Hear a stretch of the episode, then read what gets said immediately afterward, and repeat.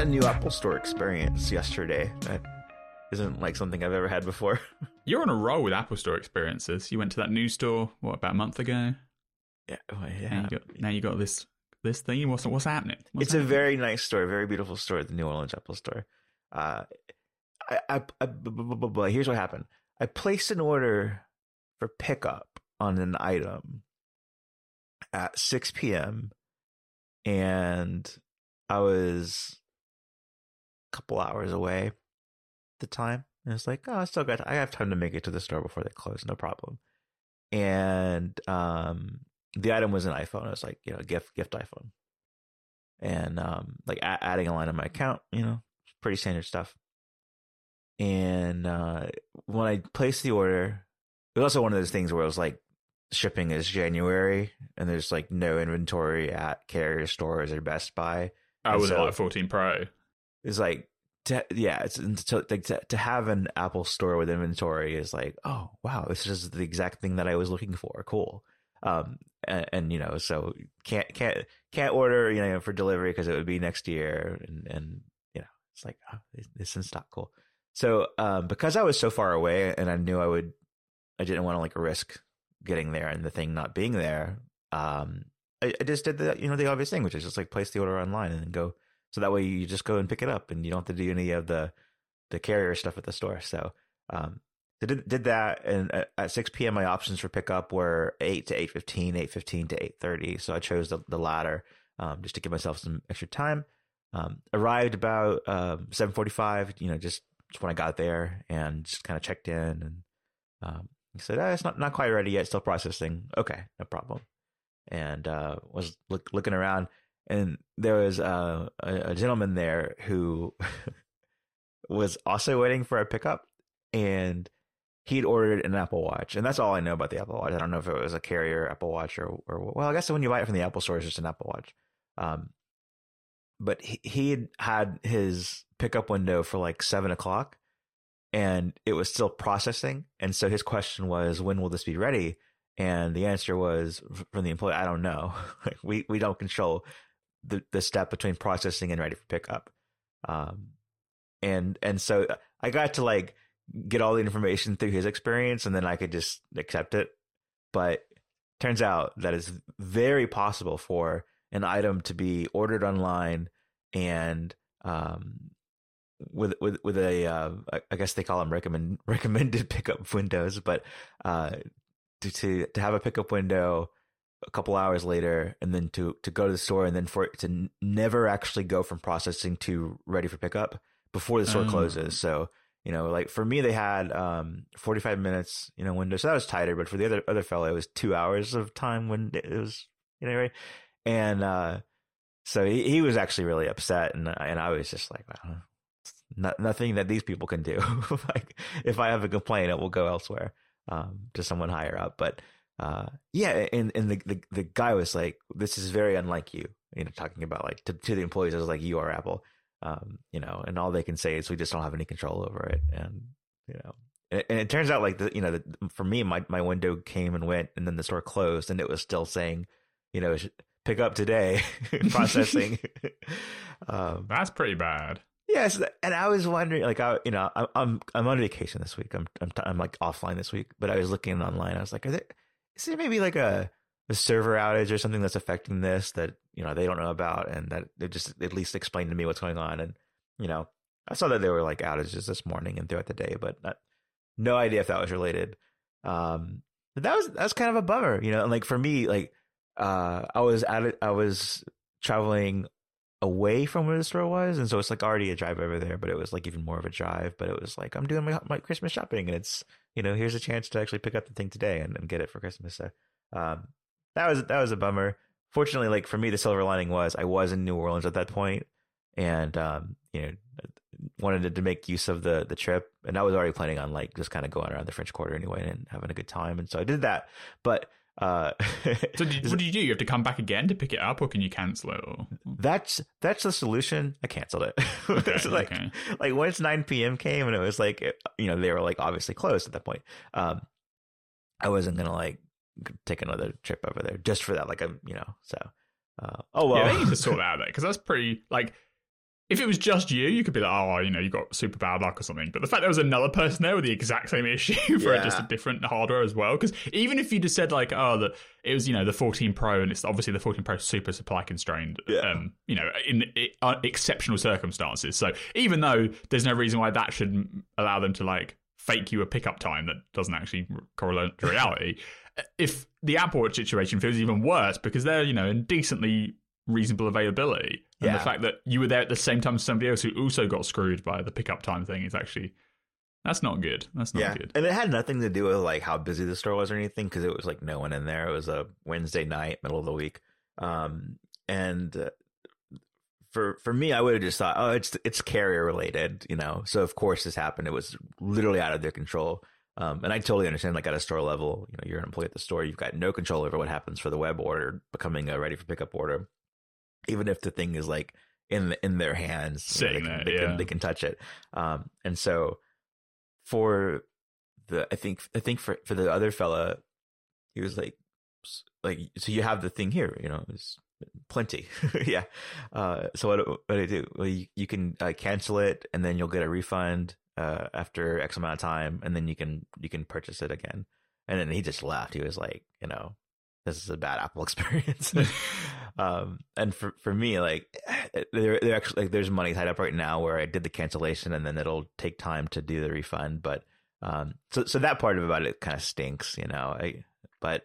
I just, I actually just didn't know that that was a scenario that you would Yeah, I mean, I think it's bad. Full stop. Like you can't promise a time on someone and not even be like accurate. Like, Yeah, it's you know, okay, you know, one one in a th- uh, ten thousand. Look, it's going to go. Something's going to go wrong. But yeah, the fact there were both two people, you and somebody else, buying different products in the same store at the same time, and they both had pickup windows that were just not not kept to is just stupid. Like they Yeah. need to they just need to add another day onto their system or whatever they need to do, and then you know until they can figure out why it's why is it saying you can pick up today if if you can't. You know? yeah. So I guess I wonder how common that is. So, um, if, one ten years ago, twelve years ago, when I was at an Apple store working, it was like the website and the store were totally separate, and then they had just introduced web orders as a thing you can like pick up from the store. You know, so it, it was this the beginning, and so I, I'm, you know.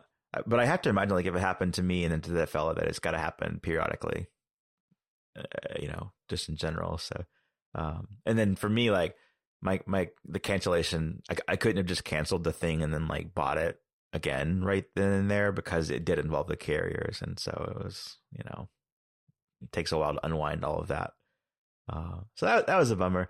Um, another thing, I purchased a pair of uh AirPods Max in silver that were like a really really good price. just to have around the house because I love AirPods Max. And uh, they were open box from Best Buy. They were on sale, and then the open box just made it even even less um, expensive. And then I had a gift card, so it was like I ended up spending like a hundred bucks on on a pair of AirPods Max out of pocket, and um, it was pretty good. And I, and before I left Best Buy, this- this was uh, over in Pensacola, so this is like me traveling along the Gulf Coast to do Christmas shopping and maybe personal shopping, and uh, I did I, I did I did the thing where you know I opened up the box and made sure everything works right, and it did. But um, I I did notice that they were not like unpaired from the person's device that had returned them. Mm. Um, in the in the way that they have Find My enabled, you know, and and it's it doesn't do activation lock in the way that an iPhone just won't let you get through without the person's uh, password to their Apple ID. But it, it does. which which AirPods Pro second gen do have, I think. Yeah, I think you're right. I think Yeah, the right AirPods three and the AirPods Pro second gen have like proper Find My activation lock. Uh, Yeah, which makes it don't 'cause they're older. super makes it super important to unpair before you return. But um, in this case, it, it just I guess show you know on their Find My app, it would show the location of where the AirPods Max are pinging. Um, and so you know I, I got the alert that was like these things are tracking you, and it also said like the first and last character of the person's Apple ID. And um, so I, I I changed the name of the AirPods Max when I paired them to my phone to the guy's name, and then please remove from Find My. so like if he sees the thing he'll see the message. And that's as much communication as, as i can imagine having. But there is a method that it, it shows you for how to turn it off. And uh, like when you're doing the setup process and it says disable item how to disable press and hold the noise control button and the digital crown for 15 seconds. That uh, i know that can I've, I've done that to like reset them when they're frozen or something. A long time ago it hasn't happened lately. Uh, it says the led light will flash amber then white. Uh, this will stop sharing the location of these airpods. So I haven't I haven't taken that step yet because I kind of just like the idea of the things being named a message to the person. Uh, but I, so do they I, do they show in your Find My as well? No, just... no. I just get every like every periodically when I change locations, I get the message on my phone that like I'm being tracked by You're being tracked. Yeah. yeah. yeah, You're being tracked with the most um, conspicuous possible tracking device. These yeah. incredibly large and heavy headphones. Yeah, and but so they do I, sound good. So I haven't done that yet, but um, I, I got, I, I think that would stop the sharing, but not let me add it to mine. Maybe I'll, it might. I'll, it might. Yeah. Should, I think you should try that. Yeah, there's there's a little disclosure thing at the bottom. If you feel your safety is at risk due to this item, contact law enforcement. Uh, you may need the serial number for this item. Uh, done. Because so, until they have like obviously the as we just said the other AirPods model have an activation lock, but yeah, I think with AirPods Max you can just reset them to factory settings. Presumably is what holding down those buttons do, and then it would just be like it's brand new pair. So yeah, then I feel like it would add to your account without an issue. Yeah. Yeah, and, and when I did the pairing to the, to the phone, it was you know it pops up and it says these are not your AirPods, and then you press the button to, to pair anyway, and um, so That's fun. And I, I had heard um, on, uh, I listened to a lot of Apple Tech podcast and on um, the rebound, Lex Friedman had mentioned that he had purchased refurbished AirPods from, from Amazon, AirPods Max from Amazon, and it had the same issue. And I don't know what the resolution there was, but like it didn't. so I'm kind of I'm gonna go back and like find that mention and see if there was a resolution there. I know it was a, a, a Apple support. You know, no surprise, couldn't do anything, but so um, maybe this button combination will work, and I'll, I'll, let you know how that goes. And then lastly, um, on my days off this week, um, I've got a few projects that I'm trying to just sort of like like digital life organization and and um, take advantage of of the time off.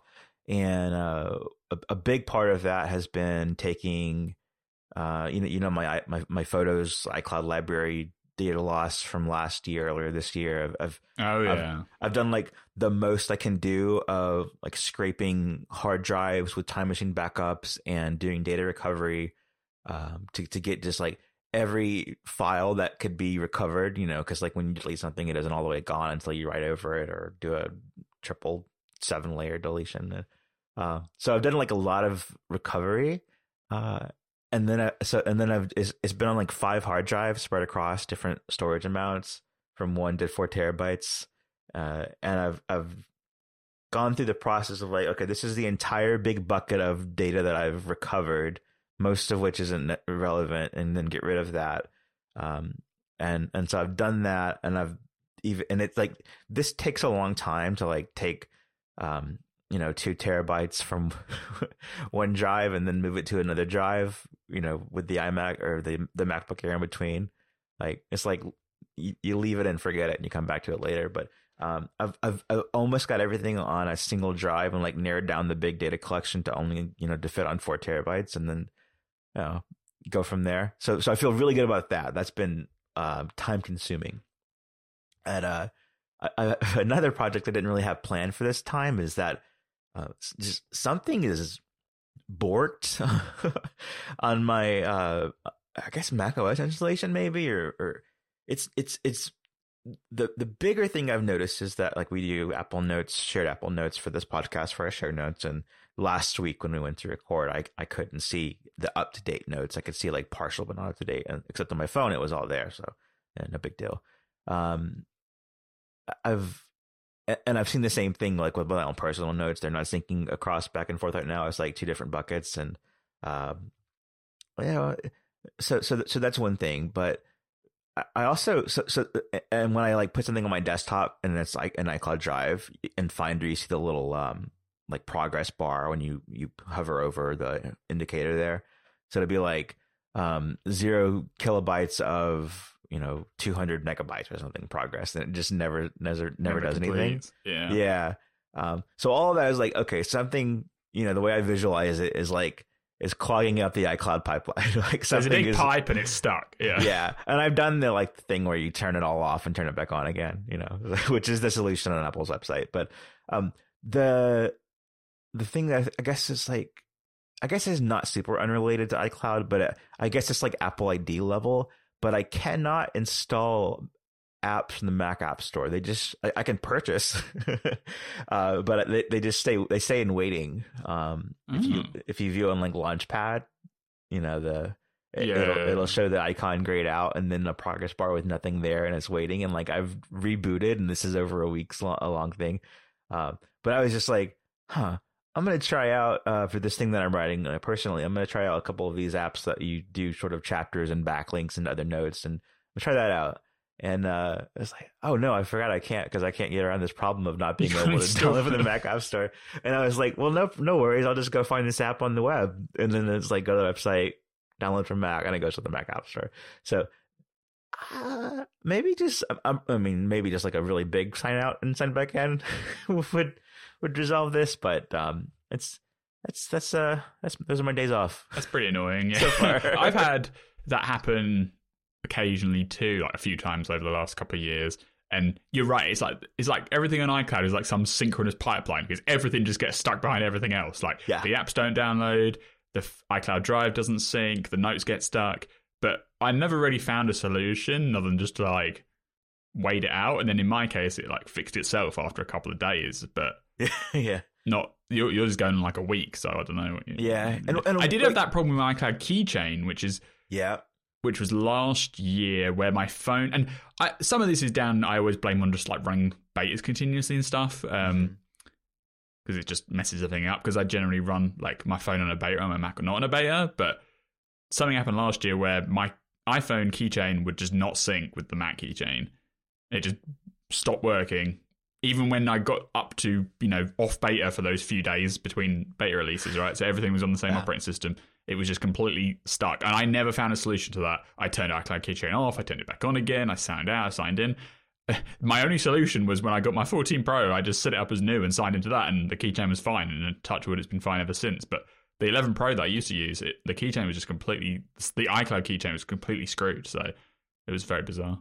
Yeah. My, my whole goal with all of this, besides just like having an operational system again, is that I want to have, because of the data loss I've experienced before, you know, partially my fault, partially the system's fault. Um, I want to have like as much local on the computers I can fit, and then physical backups like on external drives here at home, and then an offsite solution of some sort, and then you know not rely on iCloud at all. Is like this is where some data is, and then I at that point, I, I do want to do the advanced data protection thing where you have your key and that's your recovery versus relying on Apple support. Cause I, I like the idea of that. It, it, there's something like comforting and like, it's up to me to protect this, but I've also got like, this is the key.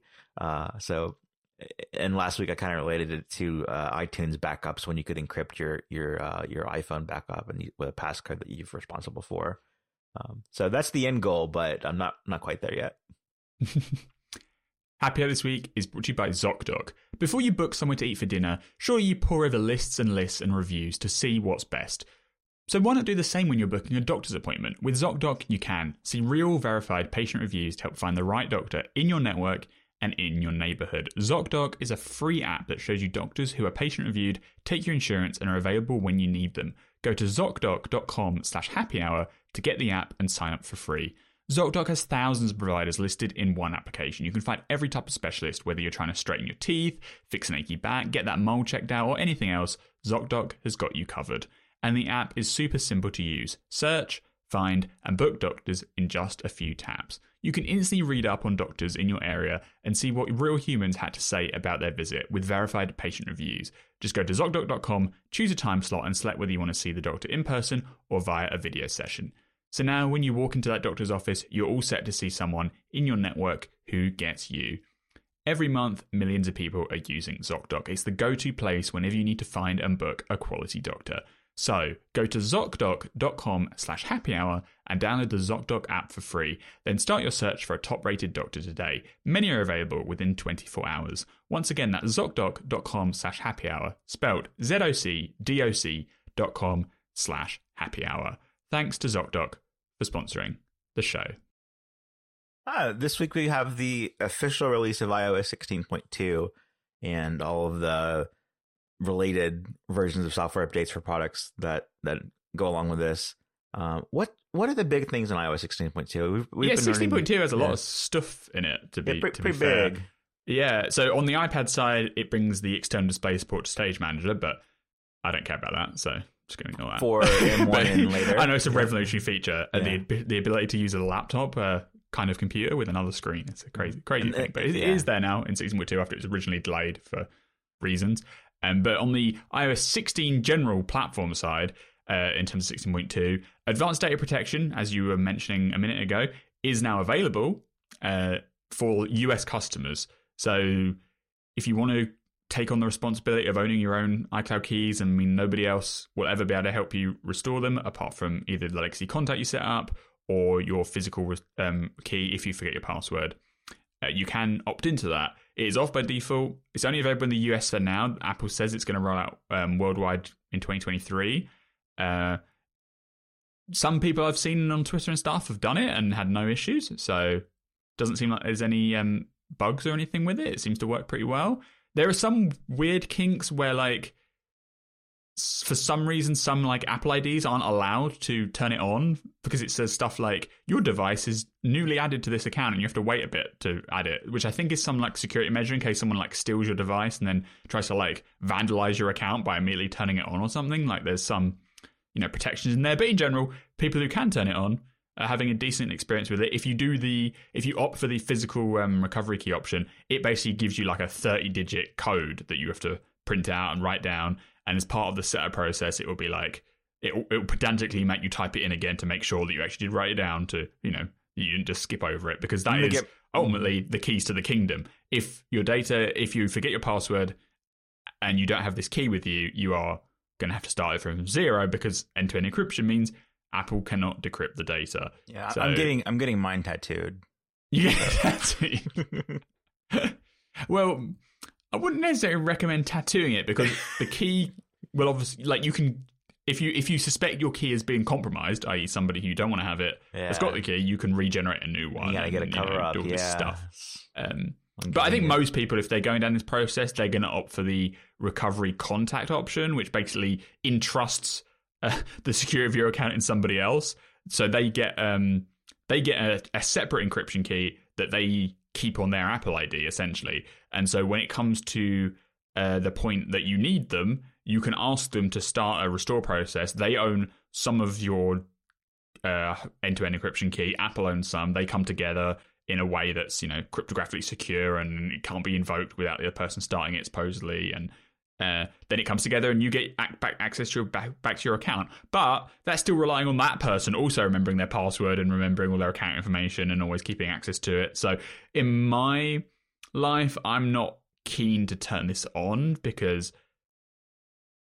And this is an individual decision, but for me, I prefer uh, having the safety that if something really does go wrong or I somehow forget my password for photos and messages and stuff, Apple support can theoretically help me get it back. I know you had a, a slightly more problematic path there, but for most people, they can restore it. You know, if you go Yeah. down the path, you provide them some evidence and stuff. And my risk, my individual personal risk, I feel is very low to you know getting stuff compromised and uh, etc. So I'm not keen to turn this on. And that's oh, and obviously it's not on by default, so you have to go into settings, you turn it on. But I think it's a great setting, and we just we, we spoke about this a bit on last week's show when you know the news was that they were going to do it. I think it's a great setting to have. It reinforces Apple's messaging about you know what stays on your iPhone stays on your iPhone.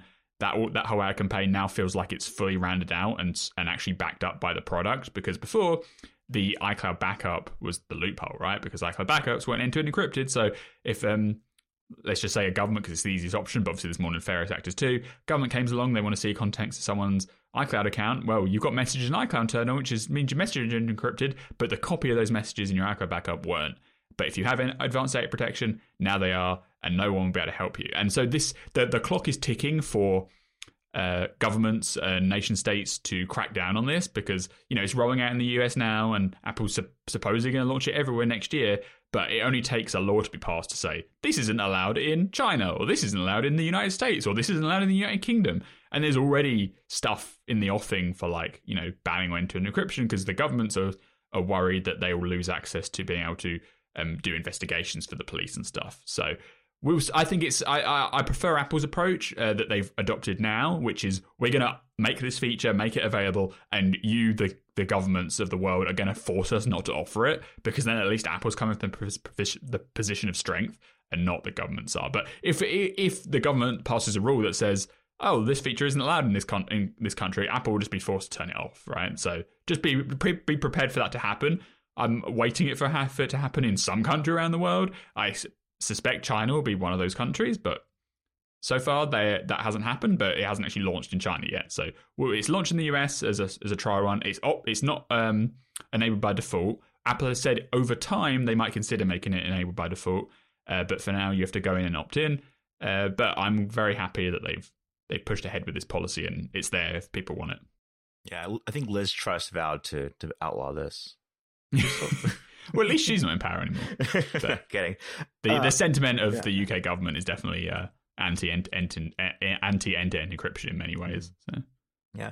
Also, and, and like if you take the San Bernardino case of that was um, what 2016, and like you know the FBI and the US were like suing Apple to uh, try and give access to the to the data and stuff. And one of the release valves there was access to the iCloud backup. But you can imagine if that terrorist had end to end encrypted the backup, Apple would have been had even less data to, to turn over to them. So cases like that are going to happen. It's just a time, you know, we're just waiting for it to happen. But mm-hmm. it will take a few months or, or, years really for that to play out fully. But Apple's ba- in in in rolling out this feature, Apple's taking on the responsibility for a million court cases.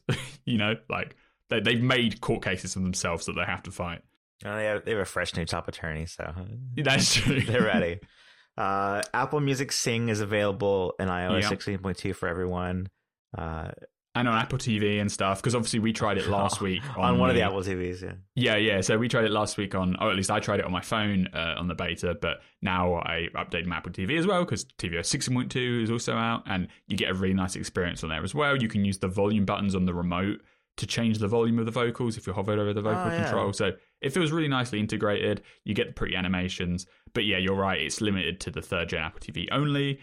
Presumably, Apple hasn't actually given a reason for this. I think maybe they might be um, refraining from giving technical reasons for features after the massive blowback they got from trying to explain away Stage Manager uh, limitations to M1 that they had to walk way back. Uh, but I'm pretty sure there's some like neural engine connection here or something around that, and they can't be. They either don't have the resources to invent an alternative for older devices, they just can't be bothered to do it, or they don't think it can be done. Uh, I will say on the third gen Apple TV, when you change the volume of the vocals, you turn it on and off. There is a bit of a loading state, so it's clearly doing something in that time. It's not it's not instantaneous, so there's some computation going on. Uh, but if you have compatible devices, uh, it works great. Of course, it's not available on the Mac because Mac Music is basically a thin wrapper around iTunes, and obviously this has been implemented on iOS and iOS adjacent platforms like tvOS, but maybe it'll arrive on the Mac eventually. I think it would be great if they could unify the Mac Apple Music experience to just run like Catalyst or something to get every iOS feature in sync. Yeah. But as it stands today, it doesn't happen. Yeah, yeah, yeah. Uh, I, have I've had some experience with this too, trying it out, and it's because you know it, it seems just clear now that it's certainly not based entirely on, or if at all, on individual stems for each track and because it's not perfect like you'll you'll turn you'll you'll limit the vocals on some songs um as far as far low as it will go and you'll still hear like a faint you, you know you'll, you'll hear the the voice still yeah, and um, it works better on some songs than others. Sure, right. Yeah, uh, yeah, and and uh, but it's kind of a cool. I mean, even doing that is kind of a cool effect. Um, I think the Apple TV like w- once that box is in more places like i, I don't have that box um, but that that that would be a fun like party thing you know like get together with friends or together with family and just throw that on the tv and and, and have fun with it for a little bit uh, um, on the on the phone side i mean the phone's more personal so uh, i don't know if i would, how to go there but I um, believe I, you can air, even if you haven't got the brand new Apple TV, you can AirPlay to the TV and it will play the vocalless version of the track from your phone. So that is an option. Do you get- if you do screen mirroring? Maybe you get the. I don't know. I don't think there's landscape. Yeah, I don't know if it shows the lyrics or not. I don't think there's landscape support for the music app, so you, know, you can fill your screen with, with lyrics. But uh, anyway, yeah, it's it's a cool thing, and um, I mean, I think maybe like my interest is more in just like having control over the the song and like being able to listen to it in different ways, like control, like you know, it, it's just not anywhere close to being able to control, um, you know, equalization or even like different levels of audio and panning um, per track. But it is neat just kind of as an experimental tool to play around with um, narrowing down like lowering the vocals or bringing them all the way down as much as it will go.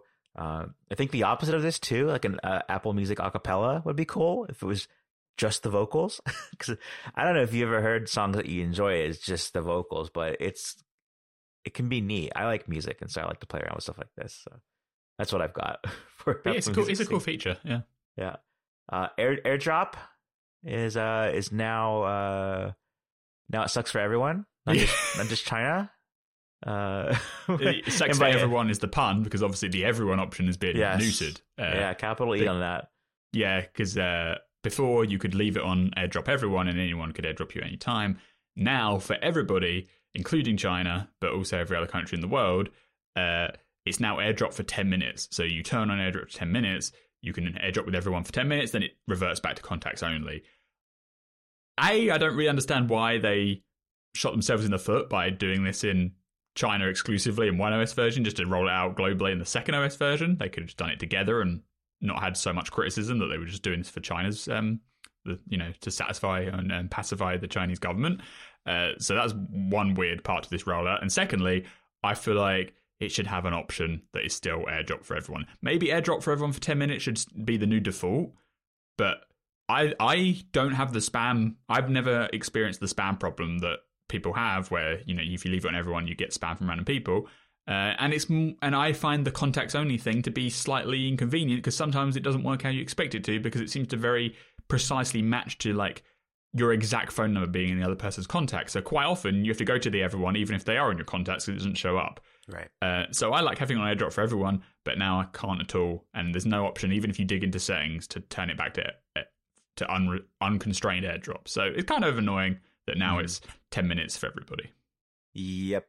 Uh, my mo I, I've been thinking about this, and my most uh, common airdrop activity is airdropping things to myself back and forth, and so that's unaffected by by any any setting. But um, yeah, I mean, just on the design of how it works, how it's worked for so long, and then now it changes to this is, and, and then knowing the reasoning behind what prompted this change, um, don't don't love that at all, and so. It's it's it's a weird one. Don't love it. Ho- Hopefully, and there's no like countdown or anything when you put it on everyone for ten minutes, so you don't actually know when it's reverting back. Like you just got to be in sync with the other person, you know, and you've got to because because when they rolled it out first in China and then coming to everywhere like next year they originally promised, I was like, oh, they're just doing the bare minimum they need to satisfy the Chinese authorities, Yeah. and then they'll work on a new UI that f- when they roll it out for everybody, it'll have a nice experience for everyone, and you know multiple options or a countdown timer or something. But no. Even if you look in the control center, you know, you can go in like the preview platter before you actually go fully into the setting. It still just says airdrop everyone. It's only when you fully press into it that it actually says the 10 minutes limitation. So it's just, and you don't get like an alert when it, like it doesn't like pop up a little banner at the top of the screen when it reverts back to contacts only or anything. So it just feels incomplete and rushed. yeah, yeah. Have you uh played with Freeform? Very briefly. devices? Yeah. I've done it a bit and I was doing it um, this morning actually while I was prepping for the show because I just wanted, they've, they've made some promises about making it like more real time in general in terms of like iCloud Notes and Freeform is also based off Yeah. infrastructure. And yeah, it's it sank between my devices um, pretty well and pretty instantaneously. I'm sure yours is currently uh, hampered by the fact that your Mac's just in that stuck state, like we spoke about uh, in the first topic of the show. But uh, it does seem like performance and syncing is very good. I don't have much of a use for Freeform though. I don't think like That's okay. I, I'm not sure what I want to do with it. If you see what I mean, like I don't. I, I like typing, so I just do Yeah. when I need to do notes stuff. I just do bullet points in notes. I I don't have a, much of a need for doing like a mind mapping, drawing out kind of thing. And because I don't have an iPad, I can't do like Apple Pencil handwriting. Uh, but all the functionality um, is there on the Mac version too. So if you want to do it, you can do it. It's just I personally have never really, I've never had any interest in those kind of apps that obviously Freeform competes against. It's not, a, you know, it's not a completely novel concept. There's Mm-hmm. there's loads of them on the App Store if you want them, but here's here's Apple's uh, offering to the to the to the fray. Yeah, I mean, when this was announced at WWDC for iPad OS 16, it was part of the iPad presentation, and then they say also coming to the Mac and the iPhone, um, and it's in all of those places now. And and you know, obviously, the iPad is the the big tool for this. You know, and the in the, the the iPhone support is more for reference and editing on the go. The i the, the Mac version is similar. like it's it's kind of wild to think, but I mean, the the Mac version you can do a lot of things. You can do sticky notes, which is like the the dashboard widgets, but back again. Um, you can and you can do shapes and lines and things like that. Um, add text, add photos or web links, videos. Um, with things like continuity camera, you can sketch something on your iPhone or iPad and then have it insert on the Mac version. Um, maybe because that's like just where you're working is the Mac, and, and then your iPad or iPhone will be the input. But there's no ability to just drag your cursor around and sketch on the Mac version of this, which is a weird omission to me because I think like you know it, going to a tool and then picking out like the circle you want. It's kind kind of strange when in preview the the Mac app preview, you can do any kind of annotation you want. Like, and there's tools in preview to make it autocorrect to like be very perfectly like if it's a circle and you draw a circle, it can make it a perfect circle. Um, or you can have it just be the way that you did it. So I think that's that's a little weird to me. Is that on the preview app for Mac, you can do annotation, and you know with your, with your cursor, and but on the on Freeform you can't. Although it's there for touchscreens, yeah. So I mean, it, it's I'm pretty sure it's there on the iPhone. Like it's a touchscreen. Yeah, it's so, there on the iPhone. yeah. Yeah. So so that's what they're looking at is just touchscreen versus non-touch instead of. I mean, it, it's a it's a weird one for me. Um, so so that and like you, I don't really have a reason for this, but there there was a to, to use it. I- think it's a it's it's. I, I like seeing Apple do new apps, especially when they they actually like maintain them and they're and this is a pre-installed app, not like an app store app like Clips, for example. So this is you you'd think it would get updates regularly with system updates each year. So And they, they they probably get the same update cadence as iWork because it feels like it comes from the iWork like code base. yeah, yeah, And yeah. iWork gets updates, you know, for major updates about four times a year, I'd say, four or five times a year. So yeah, I Mhm. think it will carry on being supported. Yep, and your canvases they're called boards. You you can have um you can have shared boards or you can have individual boards. You can favorite them. You can put them in folders and things. So um, and it's collaborative, obviously. You can have multiple yeah. people on the same board and Mhm. et cetera, et cetera. Yeah, which seems to be pretty easy to do. Just you know, the share sheet, and then you've got you know you invite people to it. So that's pretty cool. Um, it's just that aspect of of not being is is more limited on the Mac than anywhere else, and kind of kind of like the iTunes thing again with or Apple, Apple Music on the Mac basically is iTunes, and so you don't get the the newest features there. But uh, I, I guess there's on the Mac though it's more philosophical of touch versus not touch input, even though um, like like you know I the first the first the first fun thing I ever did on a computer was was MS Paint. so you can have fun with it. You know, it can be useful with a cursor. Um, and it reminded me of a of a story I hadn't mentioned the show, but a few weeks ago, um, me and and the two kids were uh, at a car wash waiting for the car to be finished being detailed, and they were um, doing their homework and uh, Rory's five. He's in kindergarten. Emily's nine. She's in third grade, and uh, he likes to participate in her homework. You know, which was uh, some of the math stuff. And so, to do that, he opened notes on his iPad and would draw out the numbers and like line up the you know the math problem and everything and like and so did Emily like they were both doing this on their on their iPads. And it's just like that's pretty cool. But they kept you know scrolling down to add more space to it. And Mhm. I realized like you know hey like, I you know I'm I'm sure it's common but I had just never seen my kids do that where they open up notes and use that as sketch. And then as like writing paper basically uh, and you could use any number of third party apps just just to do this before Freeform. But um, you know, Notes is like it's uh, up and down. You can go infinitely up and down, but it, you just have to keep adding to it, and then you can add a little bit more to the bottom, like how much fits on the screen. Um, with Freeform, I think maybe maybe there's a limit, but I'm at negative. I'm at ten percent view. Maybe if I added something, I could I could uh, make it larger. But um, yeah, if you it, it, in the default canvas size, if you like add an object to the far left, it makes the canvas bigger. So there may be like a limit at some point, but it's yeah. it's bigger than when you just zoom out from a blank canvas. If you see what I mean. Yeah, yeah. but uh, it occurred to me then, though, this is before Freeform was out, that Freeform as a built-in app on their iPads would be just a way better tool for that because they could just like write out their math problem and then pan any direction and add to it and zoom in and out and you know be in whatever section that they're in. So um, I'm gonna have to introduce freeform to them because and it's also one of those like just like proud parent things where you're like I didn't teach them to do that. they're, using, they're, using the tools for more than Roblox. That's awesome. So. Well, let's put it this way: it's not very often Apple introduces a whole new app, so yeah, this is yeah. quite significant just on that alone. How do you think? What do you think about the icon? Hmm. Uh, not not loving it. It's okay they should on the on the map. You know, it's the same everywhere. It's the the squircle with a circle inside orange circle, a a, rounded uh, square that's blue, and then a squiggle and white line. background. White, yeah, white. I don't love white backgrounds at all. But uh, they shouldn't have the squiggle line on the Mac because you can't you can't you, you can't produce that. I mean, you could you could open up um, another app and like draw out something and then bring it into freeform. That's totally possible, but um, yeah, not not in freeform in 1.0 at least. So. Yeah. Yeah, uh, and some other 16.2 little things. The home mm-hmm. architecture is now available. Once you update your devices, you can upgrade your home in HomeKit. I'd say experiences are very mixed based on early responses on people updating and it being fine, people updating and noticing a difference, people updating it being actively worse than what they had before, with accessories being non responsive or not connecting.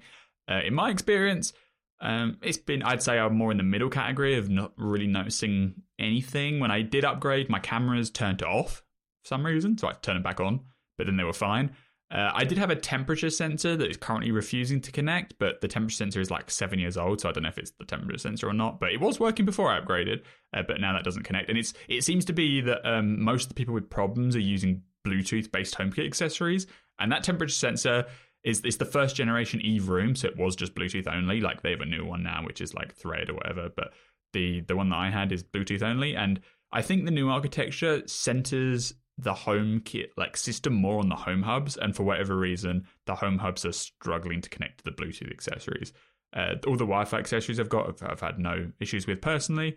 There's been some scattered reports about like if you share with more than one person that it can bug out and doesn't work and you might have to like rename your home and name it back and it fixes it again but it, I'd say I'd say experience varies very much on the individual. For me, I'd say it's much of a, a nothing burger, like not much better, but also not worse.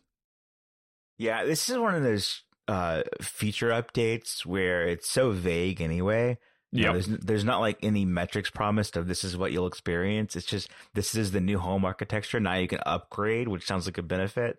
Um, your, your home is snappier.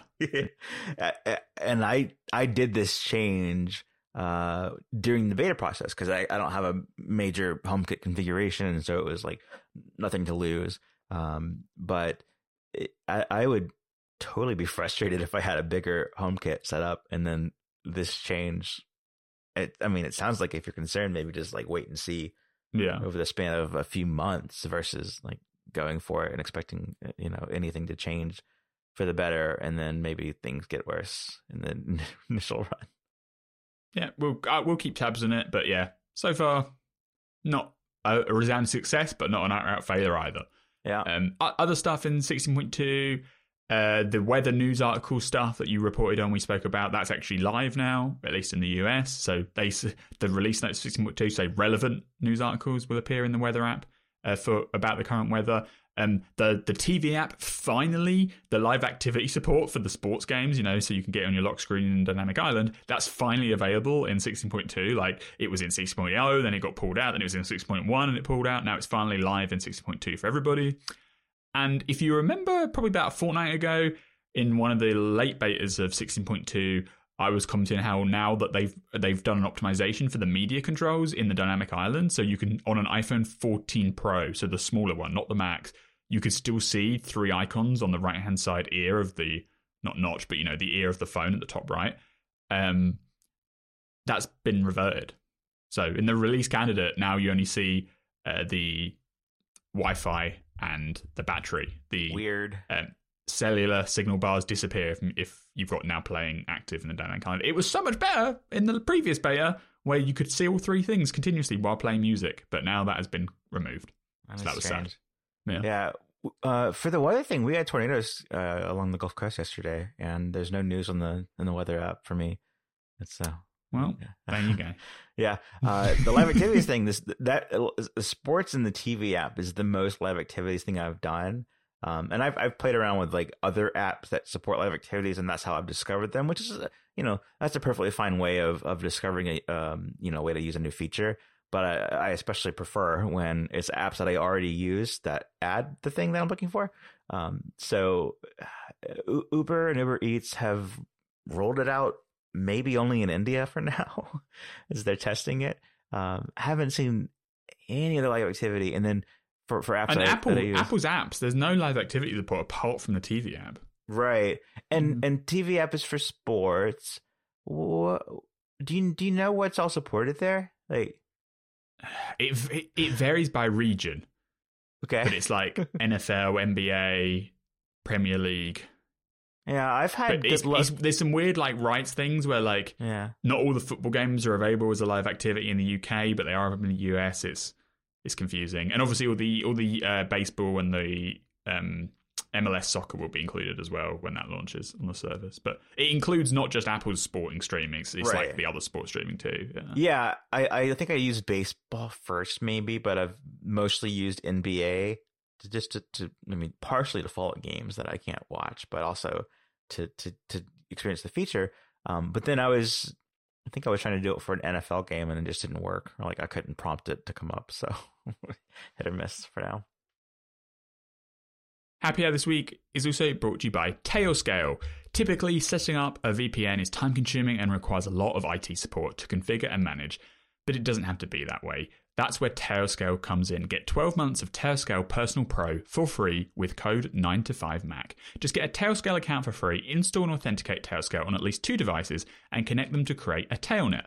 And that's it. Tailscale runs anywhere, letting you create a secure mesh network, enabling you to easily manage access to private resources and give teams or individuals secure access to those resources without exposing them to the entire internet. Connections between devices on your Tailscale network are automatically authenticated and encrypted, and developers can use Tailscale SSH to initiate connections between devices without having to worry about carefully managing, rotating, or revoking SSH private keys.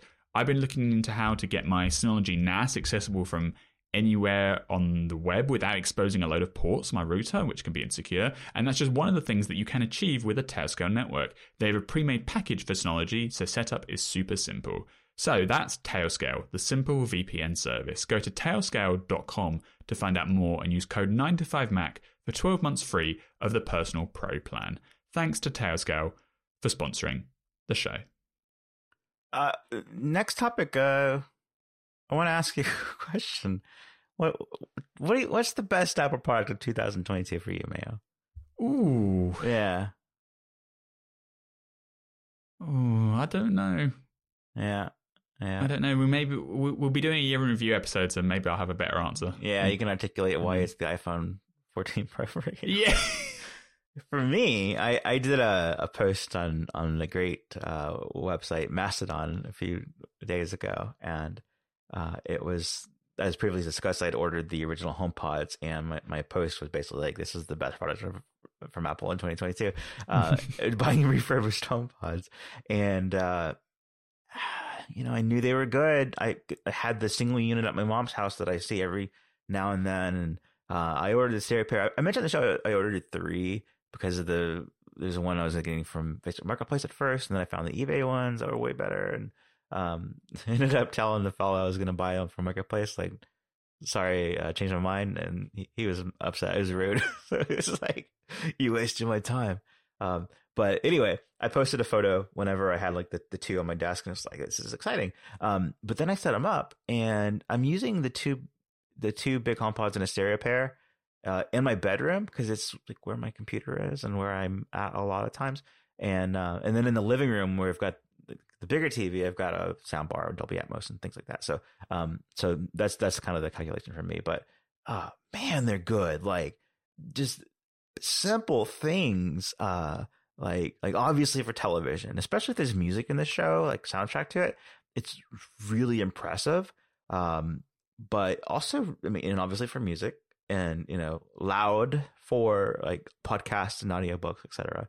But the the thing that kind of like caught me off guard was I used the HomePod Mini stereo pair um, for like ambient sounds, like ocean ocean sounds, thunderstorm sounds for sleep, and uh, and so I was used to that as like a thing I do every single night, you know, basically, and uh, was totally fine. Like these are the HomePod Minis, you can do it. Your voice is really cool. But with the big HomePods, I guess I'd gone like maybe a, a year, few years without doing this with those, and I had just totally forgotten just how good even the basic things like, um, you know, the way ocean sounds sound on the big HomePod compared to the Mini. It's just not even the same. Um, not to mention, you know, things like being able to to whisper to Siri on the HomePod from anywhere, and the big ones just have like they're just much more performant in terms of like microphone input and almost you. to a fault sometimes, to be fair. Sure, sure. I can be upstairs and I'm trying to talk to Siri on my phone, and it, yeah. the HomePod downstairs responds. It's like, "Yeah, I know your microphones are that good, but I don't want to talk to you right this second. yeah. So, I mean, my assessment is that if like two fifty or less is a pretty good market price, and then what did they launch at three fifty? And they went down to three hundred. Three fifty, yeah. Yeah. The eBay seller I use. Um, I'll, I'll, I'll give a, I'll give a link in the show notes, but um, they they only had white which is what I wanted anyway. But um, they they give you a year warranty. I don't know how I don't want to have to use that, but they give you um like like written out a year warranty, and they're a, a big reseller uh on, on eBay, and they even include the little um circle paperwork that you get in the box. That's like your product information. So it, it seems pretty pretty legit. Now I would never want to have to replace these. with you know, and and so I, do get scared when things happen like just just during setup. Uh, I think they were both uh, not up to date on software, and so that whole first setup process of like, oh, you got to update first, and then that's when people experience issues so many so much of the time is like the update, and then they never come back to life. So that was very scary. Anytime that you have to see that update screen, it's like, is this going to be the time? Is this going to be it? Which is like the big flaw of like Apple not selling this thing on their own and having improvements for it, and um, you know, having this whole other secondhand market to satisfy, you know, what whatever need there is for these things or whatever desires for these things. So, uh, but that, I mean, that's it. I, I, I really love the big HomePod. Uh, I'm so glad I bought them. Like it's, it's. Uh, I mean, it's I was hard looking... to name a Apple product from 2018 that still is good. and it's a product that they don't even care about because they stopped selling it. and when I was in the Apple store last night, they've got the whole display of the HomePod Minis and like a cute arrangement, and then they're playing they were playing music from it, and it's just like, huh. It is a big Apple store, but it's like I just that's not the right product for this room, you know. So yeah, like there's I, nothing wrong with the HomePod Mini idea, but it doesn't replace the need well, for the bigger HomePod. The HomePod like, Mini was so needed because you know if you're if you're using HomePods for um, multi-room audio and um, you know like your primary way of controlling HomeKit, smart home accessories, then having a big HomePod, and I of course I read about this before, but having a big HomePod in a living room environment or in like in my case the the main you know where I'm where I'm working from in the bedroom um, is is good, but you don't want to have to put the time, 350 um, $350 to $700 for a stereo pair in each room. Like, especially, you know, maybe the kitchen is your main place, but if your main place isn't the kitchen, then maybe you want to put a sm- the, the cheaper, smaller one there. Um, or you want to have just like voice input in the kids' room and they don't necessarily use it as much and they certainly don't care about the audio quality as much, or, you know, so HomePod Mini is so necessary. It's just, they, they they weren't supposed to replace the HomePod with the HomePod Mini. You know? there was Hence the minis in the name. It's the Yeah. qualifier of the main product, not the actual product. it's been so long now, but like it's it, it's hard to recall back to when there was overlap between both the things existing at once. you know, Because I mean, there was even a um like a report that you know Amazon Echo, the Echo division's losing loads of money because uh, people like the customers aren't using or engaging with the Amazon devices as much as Amazon predict they would be, and they're basically just being used to like set timers and play music. Um, which is 100% true with the HomePod as well, but the difference is the HomePods are so good at playing the music part. Like, they're okay at setting timers and doing other stuff, but on the music side of life, whether it's podcasts or actual like, uh, Apple Music or acting as a home theater um, setup for a TV connected with via the Apple TV, like the sound is so good. And yes, you can get dedicated separate speakers that do sound better, but they a they're easily in the same price bracket, and they'll be bigger. They'll have wires. They won't integrate with all the amp devices as well. They won't have an integrated um, voice assistant. Like the HomePods, I wish they were cheaper when they were around because then they might have survived without having to be discontinued. Um, but if they, and we keep hearing these stories about them bringing them back at some point, which would be great. And as long as they can bring them back with a slightly lower price point, like you say, two fifty is much more manageable as an idea. Um, and presuming the sound quality, like they don't even have to make the sound quality better. Like the sound quality could be identical to what they shipped in 2018, and it's still a very compelling product. They just need to bring the price down a bit and maybe give them a faster chip, like to, like an S5 chip to match the HomePod Mini and Yeah, add the, the thread radio stuff. And because it's, it's I would- A8, right?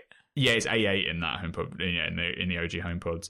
Um, and it would be nice if they would put a single port maybe on the very bottom that you could use for diagnostics and restoring if they did run into trouble with the software. Because L- like one of the nice with the things about the HomePod Mini. Mini is because it's it's a USB C cable, right, that it charges with, but you can plug that USB C cable into the Mac and you can restore the HomePod Mini to factory settings using. Well, I was going to say iTunes, but you know, like the iTunes experience in Finder, it literally shows up like an iPhone would in Finder. And so you can reset the HomePod Mini to factory settings at home. So if something, if, if you do install new software and it balks it, you can reset it, and 99 times out of 100, you can just carry on from there. It's perfectly fine. The big HomePods, if they have any problem with the software update experience whatsoever, you're screwed. You can't do anything. They're not user accessible. There's no port. There's nothing you can do apart from send it back to Apple and then get a repair. And the repairs cost hundreds of dollars, so it's ridiculous. And they don't really want to help you with repairs because the product's not on sale anymore. Um, so if they could like maybe just shove a port on the bottom. I know people in the world want just like basic Bluetooth integration, so you could just Bluetooth to it if you have like an Android phone or something. Yeah, do do that if you really want to, but I don't think you have to do that. The HomePods Minis don't support that, for instance. Um, the big thing is price point because the Apple TV plus two HomePod setup is really good, but it's also very expensive. And if they can bring that price down, it becomes very much more compelling. And you can imagine them going even further, right? Because at the moment, the HomePod theater experience is limited to just those two um, single speakers. You've got one on the left, one on the right. But it's not too much to imagine that maybe they could like let you add HomePod minis in the back, so you could have like a 5.1 simulated experience where you have the two big HomePods at the front, and then at the very back of the room you could put two HomePod minis and synchronize those to get like surround sound properly.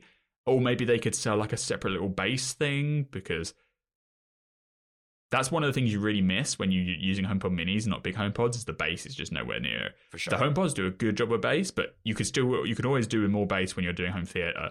So if they could sell like a wireless bass or wireless subwoofer thing, you know, closer to what a Sonos experience can provide. Or if they just want to sell the HomePod as it is, just make it cheaper. I'd be very happy with that. Like I, mine, I've my two HomePods that I have, they're both black. I've had them since I got the first one when the HomePod first came out in February 2018. I got the second one when they added stereo pairing and AirPlay 2 support, which I think was in May 2018. Those are the two HomePods I still use to this day. I've been very, very lucky in that neither of them have had long term issues. They still work. I've I've taken them from house to house. They've gone through. They started on I think iOS 12. Now it's iOS 16. Like very few problems. They're, they they do you know there's a bit of lag in, in times to respond sometimes. Siri is Siri, and you know if you go outside of the weather timer music domain, it becomes just like using Siri on the iPhone, a bit of a you know bit of a dice roll. Uh, but otherwise, I'm really really happy, and they can always make stuff like the Apple TV integration better because that's how I have mine at the moment. I have them both stereo paired to the with the Apple TV for home theater. But um, like this, we spoke about this in a recent show. Like the Siri diverges. So if you ask the Siri on the connected home HomePod to do something, it doesn't necessarily match what Siri on the Apple TV can do if you ask via the remote, and vice versa. Um, some stuff does work. Like if you ask uh, the HomePod series to turn off the TV, it can do that and turn it back on again or play something. But if you ask for like the weather, it won't be able to help you, which is kind of stupid. Uh, when you could ask Siri on the Apple TV remote and it could show it on the screen. Um, so there's more they could do there to unify it back together. But for a product that they discontinued in 2019, and you know, I mean, I was about to say they didn't touch since, but they did actually add the home theater features after it was discontinued. But anyway, um, like apart from that stuff, really, really positive, good product, and I'm chomping at the bit for them to bring out the second generation ones again, reset, put them back in the market. Hopefully, the slightly lower price point. I'd be right there buying them. I think they're great. It was 2021, right? Not 2019 when they discontinued. It was the beginning of the previous year, and we're about to go into the next year. Yeah, I think it's 21. Yeah, that they, yeah. they discontinued. Yeah, because yeah, because they only came out in 2018, so they weren't discontinued within one year. Yeah, yeah they they outlasted the HomePod, or excuse me, the uh, iPod. Uh, uh, Hi-Fi. Hi-Fi. Hi. Yeah, Hi-Fi. Um, this, I remember we had like a I had like a scheduled reminder of like this is the day where it's lasted as long as the iPod Hi-Fi. Um, so yeah, I totally agree.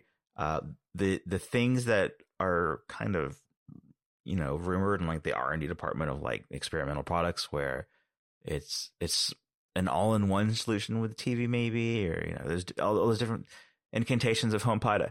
Uh, it's it's it's, it's, it's interesting, but I also just I mean the core the original product is so good and with I mean even if it just had like this is the new version of that, and it's got the the the S5 chip versus the A8 chip. What are we on now for the phones? Are we on A16? Phones is A16 on the pros only. Yeah, yeah. yeah. So that's, that's eight that's eight whole generations away from the state of the art. But uh, but I, you don't I, need a super fast one. No, that, no, no, no, no. I what I get scared of is like because it's discontinued. They're obviously building the software mainly for the mini, and sure, so yeah. every OS update, I'm like is this going to be okay on the big ones? But so far, it's been well, fine. But I always clench my teeth. Back to the HomeKit architecture thing. Is is, is does that does the big home pod have any effect on that? Is it compatible? You can or? update to six point two, and it lets you do it. So cool, cool good. Yeah. Still still rocking there then. Yeah. Um, yeah. I, I do think in practice that it doesn't have thread. Remember, that's that's a big. Well, no, you just get the new Apple TV for was the price one fifty. One twenty nine. Yeah, one one twenty nine. Oh no, you need for thread. You need the more expensive one. I forgot about that. Yeah, so that's one forty nine. Yeah, yeah, yeah. Which I do have, and that's what I've been using. But yeah, that's like the big black marks compared to the HomePod Mini. Is slightly slower chip. You don't get um, thread, and you don't get the U1 experience where you do the nicer handoff experience where you can bring the phone close and it has it knows the distance away and stuff like that. But that's a minor point. Yeah, the one one thing that I think I'm experiencing is that the you know saying Siri from far away is so good, um, but I'm I'm picking up on that when I'm like right next to it, and I'm just expecting it to be like instantly fast. That I've got like a, a half second of did that work? not because it's not going to work, because it's, it's just not. I don't think it's as fast at responding as the um, HomePod Minis are, yeah. which is just a generational thing. You know, those are newer than the HomePod was. And the indicator for the light, like the LED, is slightly harder to see because on the HomePod Minis they like light up that entire top bit, but on the OG HomePod it's only that central section has that little like frosted LED array. So if you're off angle, sometimes you can't tell if the HomePod's actually listening to you or not. Whereas the HomePod Mini is much more universal in terms of where the light's shining. So yeah. there's minor like there's design quibbles. I'm I'm not not saying it's like a perfect product, and it certainly wasn't perfect because it didn't sell enough to mean it couldn't survive. But the, the pros way outweigh the cons, at least in my book. We were enthusiasts before it uh, shipped. And we were the we were like on the island of of we HomePod fans when everybody else just thought it was stupid. Yeah, and and then we were there when it was out, and then uh, I I left for a little while when they discontinued them. I was upset about that, and uh, but I'm I'm back, and and I uh, I love HomePod. And now you're back. They'll, they'll bring out a new model next year. Do it. Go for it. Happy Hour this week is also brought to you by Charge ASAP. Originating in Sydney, Charge ASAP has been creating highly innovative charging accessories since 2016. They've relied heavily on crowdfunding to get products off the ground and have successfully delivered all of their back products to customers in more than 130 countries. The latest culmination of these efforts is the Zeus 270 watt GAN charger. This is the world's first 270 watt charger. The total maximum combined output across all four USB ports hits 270 watts. That's three USB C ports and one USB A port. The USB C ports can hit 140 watt, 100 watt, and 100 watt each. And that 140 watt USB C port is really powerful. It can fast charge a 16 inch MacBook Pro, delivering the same power to the laptop as the bulky MagSafe charger that the laptop comes with in the box. Plus, an integrated OLED panel on the Zeus charger displays real time charging volts and amps of the connected devices. And better yet, the Zeus charger is really small. Thanks to the gallium nitride internals, it can be really powerful, but also it's really small. It's great for portability. It even has a two way foldable US prong system. Order the Zeus charger now through the company's Kickstarter campaign with early bird backing pricing, starting at just $109. The final products are expected to ship in May of 2023 for a retail price of $290. So save $100 by backing it now. Thanks to Charge ASAP for sponsoring the show. Okay, we've got some. Uh, I think what is it? Ross Young news. Is Ross? Young. Yeah, Ross Young. Who's been a reliable display analyst, so Way to go, just- Ross Young. not just random rumors, to be fair. Yeah. Well, so what's the latest? I'm. I'm. I'm yeah, so he week. says, firstly, that there will be a new MacBook Air um, in the spring of 2023 with a 15.5 inch screen. So a bigger screen MacBook Air, which has been rumored on and off for a while, but he's pinpointing it down in the spring coming up. So in a few months' time, you, if you want to, you're had to get a MacBook Air that basically works and looks the same as the current one, but it's with a 15 inch screen, which is kind of cool and something you've been, you know, campaigning for for a long time. totally compelling. Yes. Yep. The MacBook Air is a great product. It would be even better if you get one with a with a bigger screen, and that would always make it look thinner because it would be a bigger surface area for a thinner for the same thickness of device, and you get a bit more battery life. Hard to say. I mean, who knows what the price pricing it'll be, but at least from the specs, sounds good. Uh, the more revolutionary thing, I guess, is about the OLED stuff. So, Ross Young says that both the iPad Pro and the MacBook Air will be getting OLED displays starting in 2024. So not next year, but the year after. Uh, again, the OLED rumors for like iPads has been on and off. There for a while, they were talking about like a 10-inch iPad Air and all this stuff. But um, uh, what Ross Young is saying now is that App- Apple's planning new versions of the MacBook Air, the 11-inch iPad Pro, and the 12.9-inch iPad Pro that will all adopt an OLED display technology. So obviously, right now you can get a mini LED on the MacBook Pro. You don't get any mini LED on the MacBook Air. Uh, the 12.9 inch iPad Pro has mini LED, uh, but the 11 inch does not. And so OLED would be 100% an upgrade for the MacBook Air and the 11 inch, and I think arguably an upgrade on the 12.9 inch uh, as well, because like the mini LED on the laptop seems a lot better than the mini LED on the iPad Pro, just because the the bleed, the um, Yes. the white bleed around um, where the zones are seems way worse on the iPad than it is on the Mac. It's not perfect on the Mac and on the MacBook Pro, and if they did OLED on the MacBook Pro, it'd probably be an upgrade there too, because uh, like just look at the OLED display on the iPhone, it's like perfect. So if you could have that on a bigger canvas, it'd be great. Uh, but the iPad Pro, especially the Mini LED, has a lot of drawbacks. It has the vignetting at the edge of the screen, and it has the massive backlight bloom. And OLED would solve both of those problems.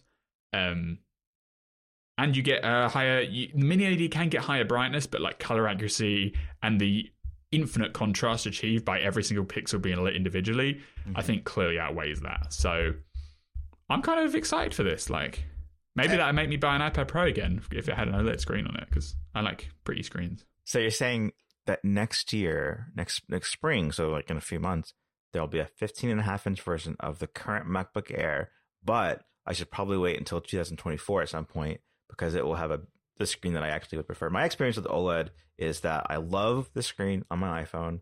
I've loved the screen on the Apple Watch since the original, and I've I love OLED televisions. Uh, my experience with the um, mini LED is that I did not love the screen on the large iPad when it went to mini LED. It was better, absolutely better, but not as good as the screen on the iPhone uh, or a TV or a watch. Um, on the Mac side, you know, it's kind of weird to think OLED on the on the Air before Pro, but maybe it is the just the the, the color specs that you get, accuracy and all of OLED and, and brightness not being what you'd want, what you you know you expect on the Pro machines, and it's just a different differentiating factor. And for a consumer who's like doesn't care about the color profiles, etc., you know, brightness is nice, but um, I, I choose OLED. So I, I, I was in I was looking looking around. I'm always trying to find your TV in store so I can look at the picture of it. uh, but, but, I've seen like oh they're also not just the cute the uh, is it QD OLED? Yeah, QD uh, OLED. Yeah. Not just QD OLED, but like oh this one says that it has mini LED and, and like TVs in the stores they all look fine to me. they all look the same kind of, but um uh, I mean, I'll, I'll, and I don't have experience with it on the MacBook Pro because I've I haven't owned or even like used more than just for a few you know minutes one of those screens.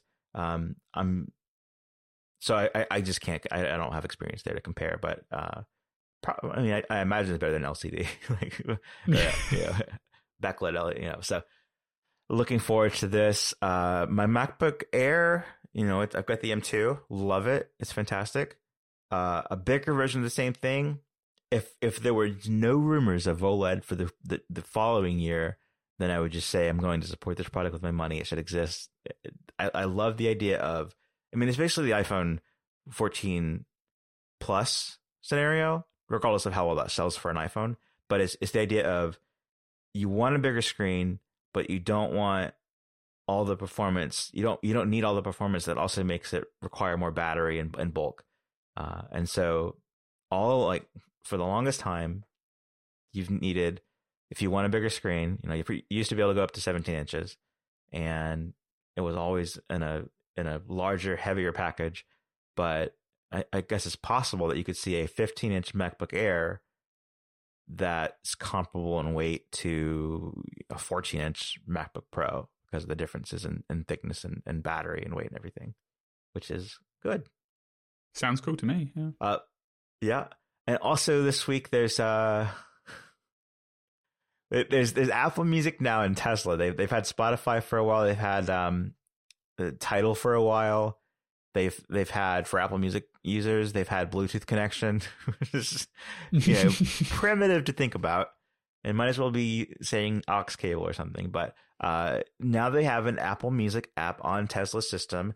Uh, which is, is it's a big finally for Tesla drivers who use Apple Music. I mean, it's just going to be a better experience. But um, it did occur to me that there are some key differences between how Apple Music works on on CarPlay and you know 98% of cars and how Apple Music will work on Tesla, which is that on CarPlay it uses your phone's data connection or even your phone's local storage to stream or play the music on the car and it's you know whatever car you go into with CarPlay, like your phone is the identifier, and it's got it's got your library. That's what you just plug it into it, and whatever car with CarPlay, it's right there.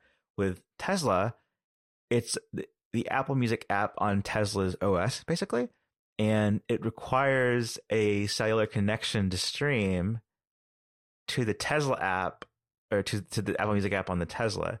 So it's not equivalent to Apple Music on CarPlay, where you plug in your phone and then you control the UI on a on a car, you know, driver friendly display. It's that you've got a client app on the Tesla that requires a data connection, which Tesla sells as a monthly subscription. But you know, it doesn't affect me. You know, I guess I guess Chance has one Tesla in the family still, but it's like, and he's been asking this for uh, months and months and months. Yeah, and and he's used Spotify, I believe, just for music in the car because it is a better experience than having to fool around with the phone and Bluetooth, but and so I think he'll be fine with it. But you know, just from like a non-Tesla driver perspective of like you know the 2015 technology was, I plug in my phone and I've got a, a big screen in the car, and then I control like I can I can do playback and go through the library, etc. Use voice control with Siri to play the library eh, because it's my phone. It's like you know I'm always gonna have that with me, but so so it doesn't quite meet my expectations or like what I would find uh like like most convenient yeah, yeah, yeah you know and you gotta I, know, I think the convenience of it just being built in is kind of useful and presumably it can like work with voice command and stuff directly. It was- and, It was I don't know about oh, don't have Siri, but uh, you uh, in the in the days like in the in the times where I was trying to like you know leave the watch, use the watch, leave the phone behind for a lot of scenarios for focus, you know, motivations. Then then it's like yeah, it's great. You got you got it built into the phone, but it's also because it's a separate app. Like you know, Apple Music can get some new features or whatever, but it, the Apple Music app is going to be its own thing on Tesla. It's going to require ongoing development. It's which is you know fine. It works out on other places, but uh, and to be know, fair to Apple, I feel like they've done a, they've done a, been a pretty good steward of Apple Music app on other platforms. Like they have a fair amount of support platforms, and they seem to get most of the features. Like you know, the smart TV apps have the real time lyrics and stuff. Um, yeah, they they keep they keep tabs on it. Uh, one thing I did watch, I don't have a Tesla either, but I did watch a video of um, the integration. It was kind of funny. Like it's been wanted for like years, and they were just like, "Here's the Tesla holiday update. Oh, Apple Music's here now." yeah, Um, the the experience was pretty good. Although one thing that this YouTube video I watched highlighted was that if you've done Spotify in the car on Tesla, the mini player has like the up next queue for Spotify, but if you do Apple Music, it doesn't have an up next queue, so you can't see what's like coming up in the place and stuff. So that feels like a weird feature omission that maybe they can patch in time. Uh, and also, the Dolby Atmos is not supported. So modern Tesla vehicles have what they call immersive audio, or at least it's an option you can buy where you get speakers all around. Um, but the Apple and obviously Apple Music has a big catalog of spatial audio songs with Dolby Atmos. But right now, the Tesla app for Apple Music does not support the Dolby Atmos stuff. But apparently, it's in the works, but it's it's not available at launch. I love the full list of up next on the CarPlay. It's great. Because the only car with Dolby Atmos native Apple Music right now is that Mercedes Benz vehicle. Do you remember that, that weird um, press Yes. release at the beginning of like November? and it was Yeah. like Mercedes Benz now with spatial audio Apple Music. I mean, this just goes back to last week when I was talking, and I, I should really write this write this on the site, but uh, that there's fragmentation in what Apple features are supported in which cars. Like there's that that Mercedes Benz with Dolby Atmos. There's another, I think it's a, maybe a Volvo or something that's got Apple Music with lyrics on the screen for the passenger. it's like a built-in app. And there's Tesla. Uh, so and then all the features that have just never been adopted at the same time. You know, so yep. yep And then you've got the next generation of CarPlay supposedly coming at the end of next year as well. hmm It's all all action stations. Finally, this week, Happy Hour is brought to you by Security Spy, CCTV video surveillance software for macOS. Get the app at securityspy.com and use promo code HAPPY for 20% off. We all want to feel safe and secure, and one of the best ways to get that peace of mind is with video surveillance. Use Security Spy to get set up cameras at home or for your business premises. It's software designed for the Apple ecosystem. Create a professional quality video surveillance system with easy setup, no specialist hardware, and no ongoing subscription fees. All you need is some internet connected cameras which connect over Ethernet or Wi Fi to your Mac that is running the Security Spy software. You can set it to record always on continuously or when triggered by motion. Motion detecting use artificial intelligence to determine when to trigger notifications, virtually eliminating false triggers. Checking your cameras anywhere with remote access. Security Spy does all of its processing and storage locally on your Mac. There's no cloud service involved. That gives you the best possible performance and utmost privacy for your data, and it also avoids having to pay ongoing fees. And you don't even have to dedicate a Mac just for Security Spy. It's a super efficient piece of software and it can run in the background with very low resource usage, all contained within an intuitive and refined user interface for easy setup. And as a special perk for Happy Hour listeners, use the code HAPPY at checkout for a 20% discount. That's securityspy.com, promo code HAPPY for a 20% discount. Thanks to Security Spy for sponsoring the show. I mean, as a citizen of the United Kingdom, you did not have SOS satellite functionality in your iPhone as soon as I did as an American. But now you do. Have you used it yet? I I haven't been in an emergency, thankfully. Yeah. Demo though? I did do the demo. Uh huh. Yeah. It's cool. It Yeah. worked. All right. you, cool. you can spin around, see the satellite. I, I even got a connection because because uh, I don't know if you know at the moment, but the UK's been like caked in snow and it's freezing. Uh, so I didn't really want to go outside, so I did it in my office uh, with the window open, and that worked too. So I didn't actually have a fully clear view of the sky, but it still found a satellite. I had to spin around. It probably took slightly longer for the demo message to send and receive because I was inside, uh, but it all worked, and I was impressed. I was like, "Yeah, this is great." it for for a free feature, you can't you can't complain. Obviously, the big question mark is, are they going to charge for it? Because they keep saying it's free from two years from activation. So the that question is deferred until what like 2024, 2025 ish, and then it's down to what they're going to do in terms of pricing. Uh, but I don't know what they're going to do because I mean, other other companies charge for satellite features, but they also then offer like for more than just emergency situations. Like the most of the dedicated devices let you just send text messages to your friends whenever you want when you're out of range, whereas this is specifically, you know, you're contacting emergency services only. So I don't know what they can do about pricing because uh, it, it it's I, I can understand why they want to charge for it because obviously there's a lot of infrastructure they've paid for. Uh, but at the same time, it feels like something that should be offered for free and maybe just bundled in the price of buying the phone in the first place.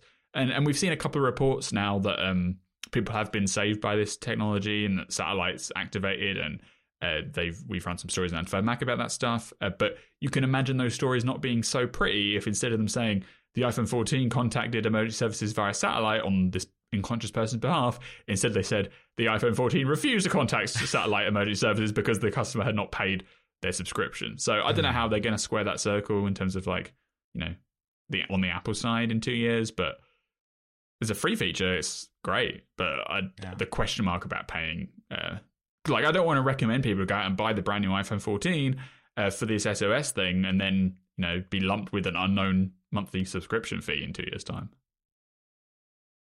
Uh, will, will Tim Cook still be the CEO in two years? Well, that's a question. He said he, he, he, last intimated that he wouldn't be the CEO within 10 years. So, yeah. yeah. Clock's yeah. ticking. Yeah. He's just got to get the car out, the headset out, and then he's good to go. Do you think he's going to wait for the car? Maybe he's got impatient. or maybe he's like, look, guys, I want to retire. Just scrap all that autonomous driving functionality. We're shipping a car in 2025. No, really. Like, I think that an unshipped car project would be a lot to hand over to the next CEO. Like, because then. Although, uh, Tim Cook isn't the super product guy anyway, right? Like, so the day to day runnings of the car project are probably being run by um, the guy I can't remember, Jeff Williams, that guy. Yeah, I, I so, do think though that Tim Cook has has some ownership over that this being a thing that's allowed to happen in Apple for he, so, he does, so, so, he does. so long. But I would say he's got more, um, at least on the outside, more attachment to the AR stuff. Oh, for sure. Well, so that's easy to talk about too. He could bow out. Well, yeah, obviously it's easy to talk about, but he's also like talked about it more as like the future of the company and blah blah blah blah blah, and all the possibilities for AR and VR and you know, um, and so I think he could very gracefully bow out once they ship a headset, or maybe once they ship the glasses in 2024, 2025. I think it would be terribly uh, unsatisfactory for the his his the next CEO to have to go to market with the car that was developed under Tim Cook. Uh, you know, being CEO. But the CEO would whoever the next CEO is, it's going to be someone who is intimately involved with the car project from the beginning, right? Like, yeah, they're not going to get so. some random outsider. And any so. any candidate, Greg Joswiak, Jeff Williams, John Ternus, they've all been head stewards under the, while the car project's been underway. I think Sam Cook needs to own the successor failure, and then he can leave. Oh, he's not. Le- he's not ever leaving. Then you've heard it first. okay.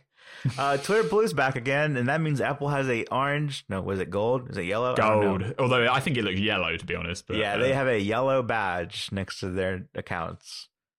And if you want a blue badge, you pay more now on the you iPhone. pay because... eight dollars on the web, which was n- so history of Twitter Blue is available on the web as a purchase for uh, three dollars and then five, I think, something like that and and you could also do it as an in-app purchase for the same price, no difference. Um, I don't know what Android was like, but you could always do the web at least, and then that got you Android access. Uh, in this, in in like Twitter Blue Musk version, it was eight dollars only through iOS using Apple's Apple ID system as part of the infrastructure for verification. It's like this is a, not a bot because they have an active Apple ID account, and Apple's doing. And you definitely can't automatically get Apple ID accounts. Yeah. But then, of course, the 30% thing became an issue, and um, which was always going to be an issue. It was just like, it just took, I guess it just took time to actually come to the surface as like this. Now I have to make a decision about it. But they did the simple thing like Spotify does, or did, at least in the past, which is um, charge a premium. I think YouTube does this for YouTube Premium. Charge a premium for the uh, same service if purchased through the App Store than what you can do on the web, which is it's it's not uncommon. I mean, we've we've talked about this before, where I, I've mentioned that you you often will get a better deal on something if it is available outside of the App Store, and it's worth investigating if that's possible for whatever thing you're about to subscribe to. And that's what's happening here. Is for what is it, eight dollars you get Twitter Blue from the web.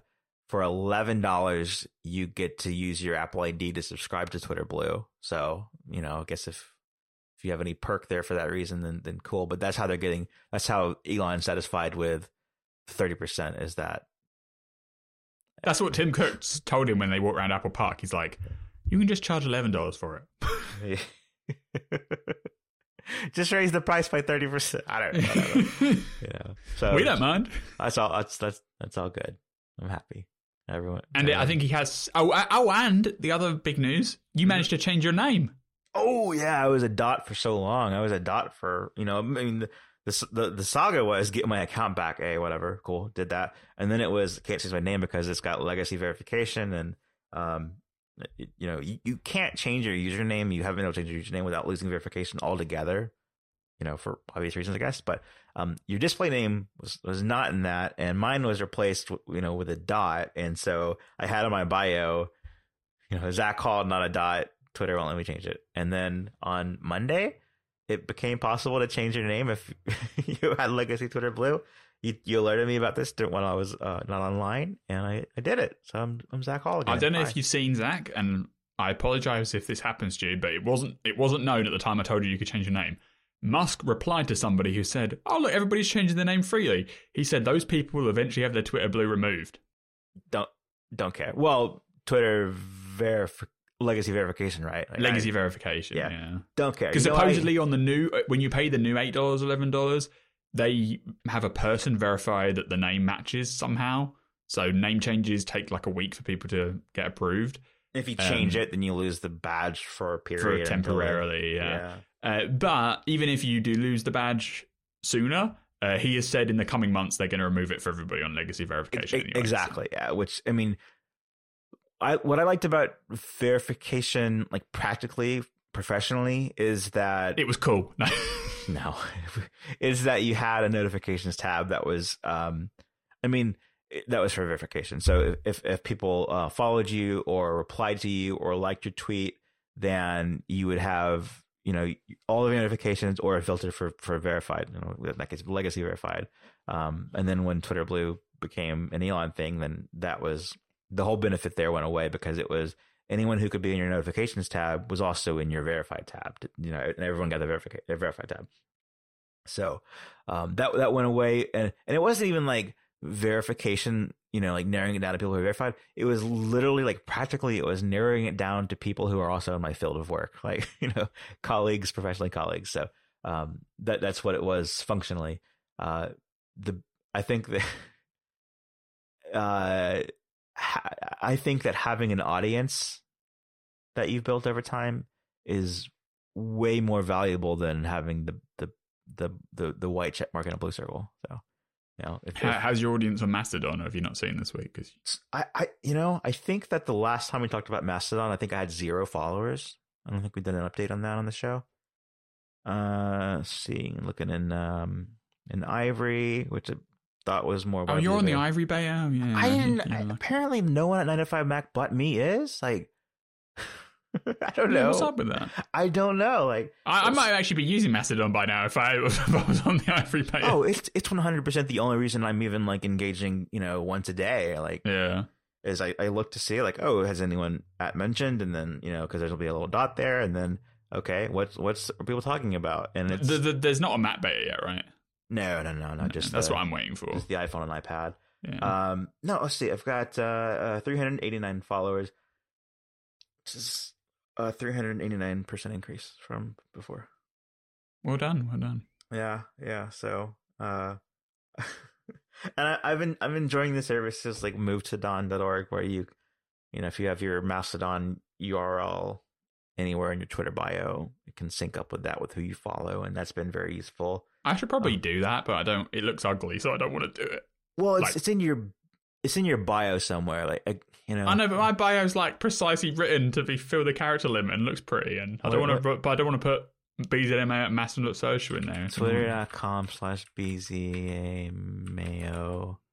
See what this precise bio is. You- it's not even long. It's you've got I'm, I'm your. pretty sure it, it reaches the character limit that's allowed. There's no way. I've had way longer bios than what your little two line thing is. iOS developer, Apple blogger, available for developer work.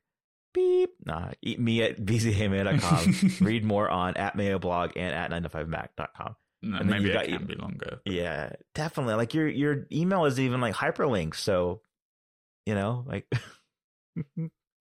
you've got your you've got your uh do you get a little email at that email address for developer work from your Twitter bio? I do get email, yeah. You were born in nineteen ninety five. Wow. I was I was four when you were born, but I turned five that year. Huh. Did it say my age on the page? I didn't know. Well, it just says you're born, and I'm just doing Oh, math. Um. How do you? I, I thought that was private to me. Not gonna lie, I didn't realize it's, it showed you my birthday. it, it, it can be private, but Oh. it's you know when people I don't really the- care, but I just assumed it was. Well, now the audience knows. Uh, you know when like the Twitter profile has balloons come up for your birthday on your profile. Yeah, that's why I put it on there because I wanted the balloons. I didn't realize anybody on the internet could see the, the exact birthday as well. On my birthday this past year, I didn't have it on my contact for some reason, and I didn't get the um the the watch balloons, and I went back and added it in my contact just so I could get it.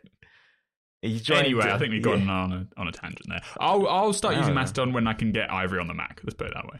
Well, here's what I nice. Here's what I've got. Uh, I've got a request. I did this a long time ago, like in 2016, 2018, 20 whatever. Uh, if you, I don't care about Twitter. I, I love Twitter. I don't care about uh, Mastodon followers. Though. Just it's cool that the things happening there. I love all the engagement. Um, but Instagram, I'm, I'm, I. I did a thing where like I nuked my Instagram account like almost entirely. It's still my account as it's always been, but like I removed every single follower and I was planning on just like not using it. And then I thought better of it. I was like, you know, every every platform has problems, and we can't just say no to everything that is is uh you know.